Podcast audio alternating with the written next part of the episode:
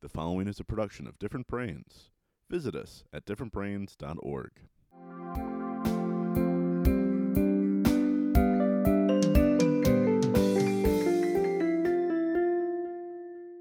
Hi, I'm Dr. Hackie Reitman. Welcome to another episode of Exploring Different Brains. Today we're so lucky to have returning to us Dr. Marsha Brown, the clinical and forensic psychologist. Marsha, welcome. Thank you.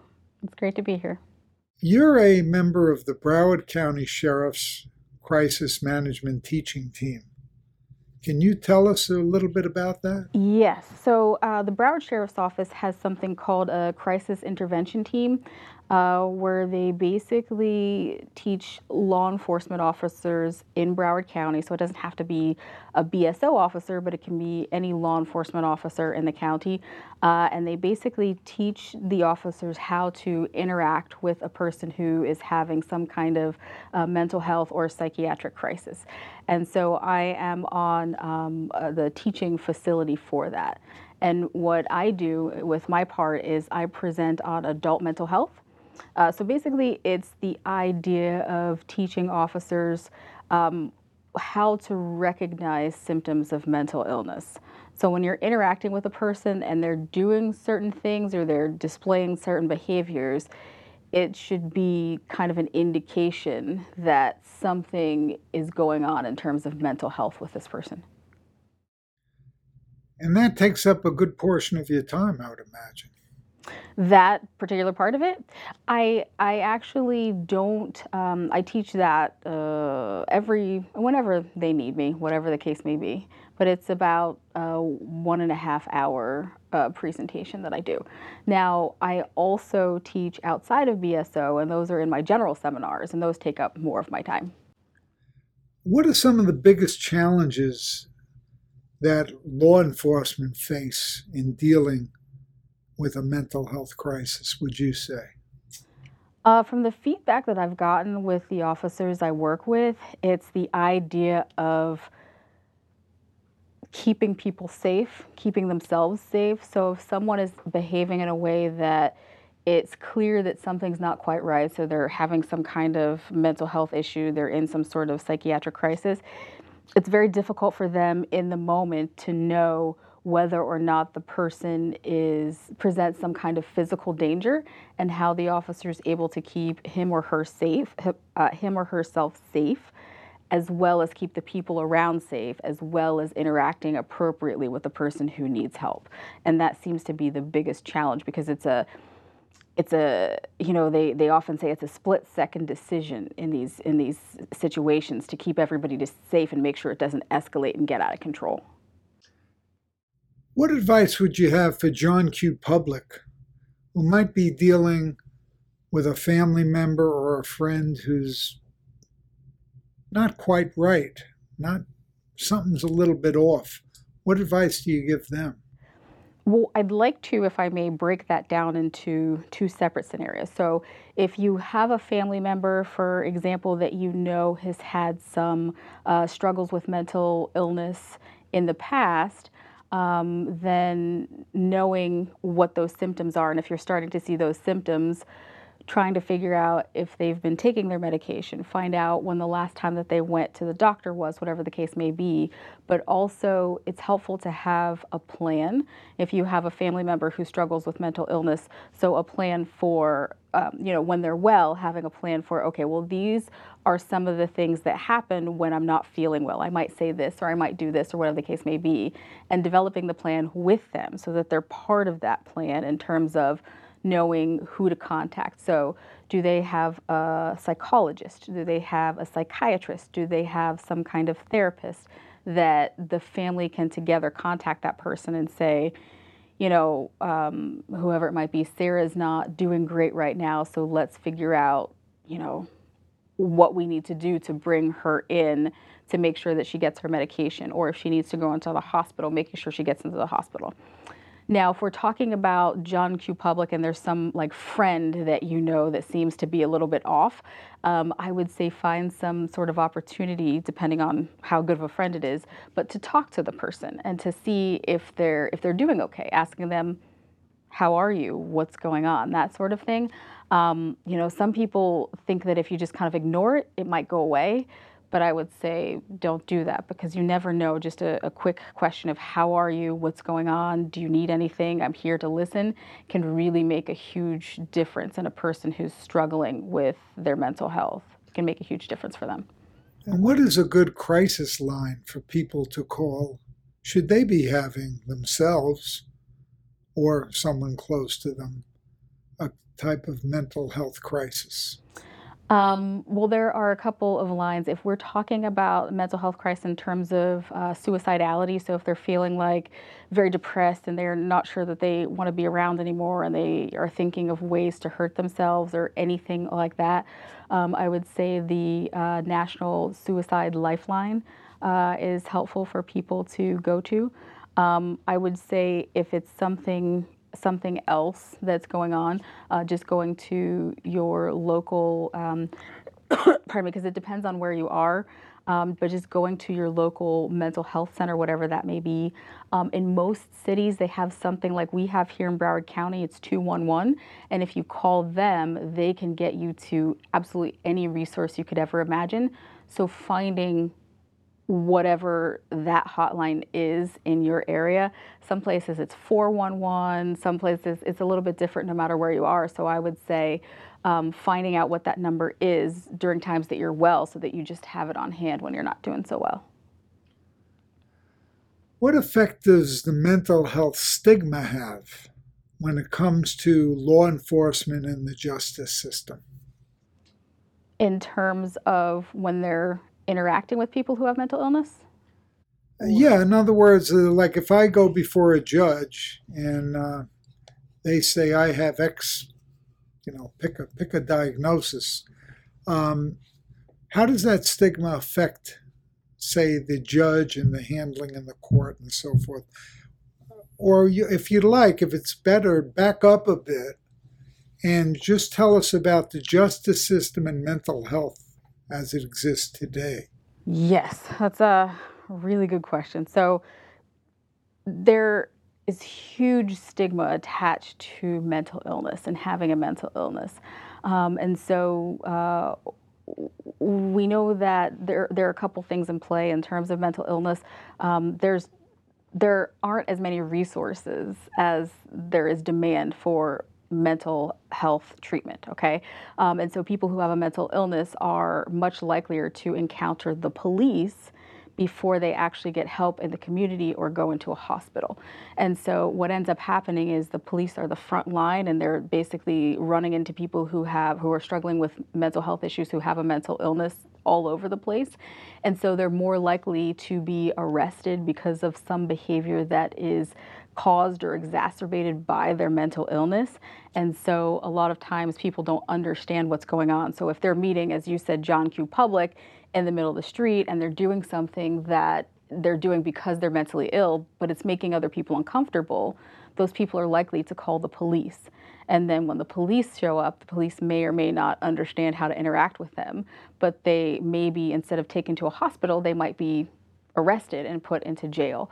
So there's that stigma has a lot to do with it because um, people don't really understand mental illness. A lot of people in the general public don't understand mental illness. They don't understand what it looks like, and they're very um, sort of afraid of what people are doing when they have a mental illness.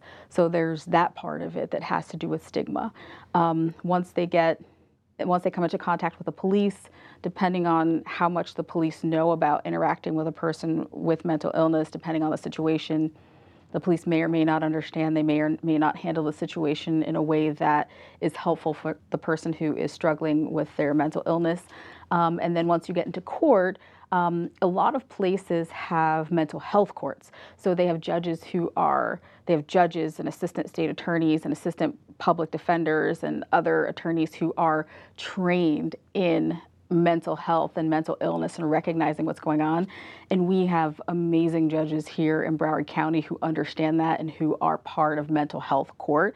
And so they understand some of the challenges that people have when they struggle with a mental illness and they come in contact with the legal system. So they're able to, you know, instead of being punished, they can go and have treatment. They can be put in a program. They can take the steps to get the treatment they need so that they can be reintegrated into the community and not have to spend a ton of time in jail when treatment is what they need as opposed to punishment. Now let's take that a step further because by virtue of what you just said about the system, now let's go into a place that you visit sometimes to try to be of help. Let's go into the prison population now. Now it sounds like it's going to be mental health on steroids in there. Inside the jail? Yeah, I mean, I would imagine that the prisoners themselves, um, a larger percentage, and correct me if I'm wrong, I would I would guess based on what you said that um, a larger percentage of the population within the prisons themselves have significant mental health issues. Is that a is that what you found or no? Yes. Yes. And that's what the research tells us as well, is that there is um, people with mental illness are uh, overrepresented in the jail and prison populations. Um, so a large proportion of people who um, uh, go in have had some kind of mental illness in their lifetimes. And then a large proportion of them also are experiencing um, either recent or current mental health symptoms as well. Um, and then, so yes, you have a lot of people who have mental health issues who are in the jails and prisons. And let's talk about, in your experience, if you would, the intersection of mental health issues with neurodiversity, such as autism, Alzheimer's, and various neurological and developmental uh, entities. Yes. Do you mean kind of the co occurrence of Yeah. the disorders? Um, so, something that um, that you talked about is a little bit about people who are on the autism spectrum. So, with a lot of the, I see that a lot in some of the kids that I work with who are on the spectrum, but they also have things like ADHD, um, which it's very highly uh, co-occurring. Sometimes they have a lot of they have other disorders as well, whether that has to do with conduct, whether that has to do with um, like mood symptoms or whatever the case may be. So there is a great deal of overlap between the the neurodiverse and people who are struggling with mental illness.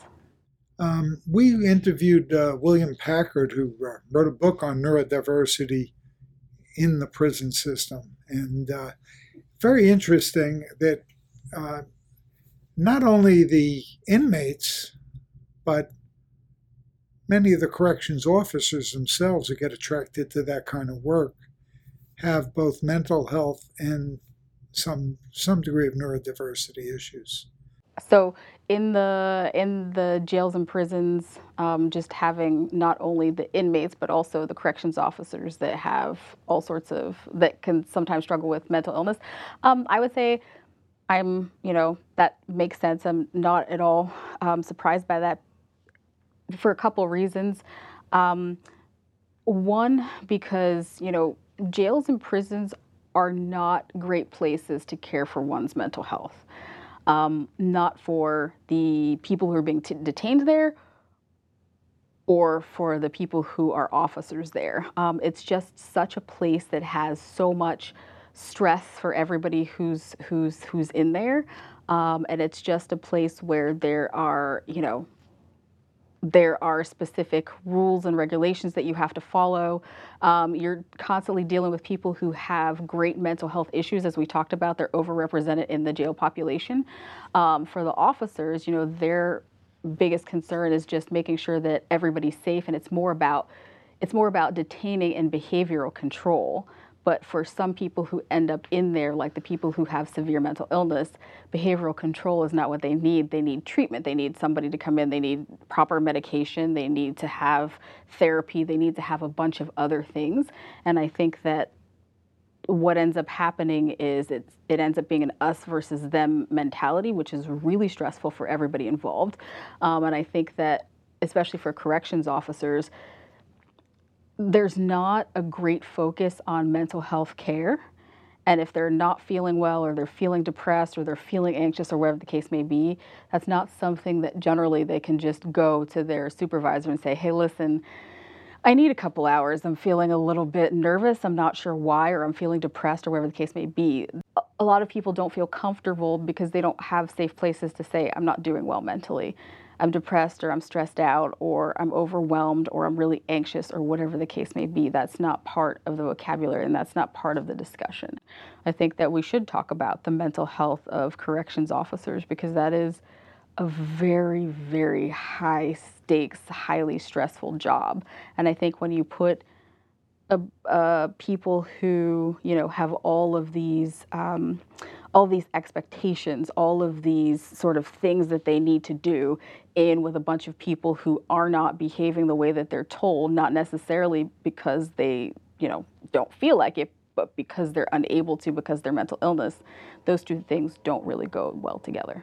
What are some of the tips and tools you give to law enforcement as to how to recognize mental health issues? That's a really good question. Um, so, uh, for one of them is the way that a person approaches you. So, for example, um, if they are talking really fast, if they're speaking so fast that you can't understand what they're saying, or maybe they're talking fast, but they're also switching topics constantly and you can't really make sense of what they're saying, that may be a sign that they could be manic, okay? Um, or, for example, if they are um, saying things that don't really make sense and seem a little bit off, um, if they say something involving, um, like if someone is following them or the government is keeping track of them or if somebody's implanted a chip on their brain or anything like that. Sometimes, obviously, those things happen. Well, if they're talking about the government and the chip especially that is that tends to be a sign of mental illness and not really what's going on but if they're talking about somebody following them then maybe you just have to get more information um, if someone is really like sad and depressed and crying and they seem, you know, despondent, that is also a sign. So just little things when people are interacting with you and maybe they're not able to make eye contact, maybe they're not able to be understood, whatever the case may be, just understanding that there could be something going on in terms of um, a mental illness or a mental health crisis. And that goes along also with uh, remember when I was out in San Francisco, the police there did a educational video in conjunction with the autism people, so that, for instance, uh, they had an autistic young man uh, looking down and saying, uh, "The reason I'm not looking in the eye is not because I've stolen something or I'm being disrespectful. I have autism and I just can't look in the eye." Yes. And kind of thing. So again, you get to that intersection of Right. neurodiversity with mental health issues. Absolutely, and being able to recognize when that's going on as opposed to, you know, I think that sometimes the idea is that if a person is not complying with orders, then they need to be forced to comply. Well, there are some people that aren't able to do so, not because of, you know, just sheer willfulness, but because they have certain challenges. Um, and I think that I think that um, for some law enforcement, they are they can be they are trained in terms of, for example, coming into contact with either uh, children or adolescents or adults who are on the spectrum and understanding that, um, you know, the spectrum is quite long and that different people have different abilities and different challenges. And I think that's actually a good point because I think that we could also do more to just sort of educate people on on that, especially with law enforcement. How can people learn more about you and what you do? Uh, you can go to drmarciabrown.com. That's my that's my uh, website, or you can follow me on Twitter or Instagram. It's uh, at Dr. Marsha Brown.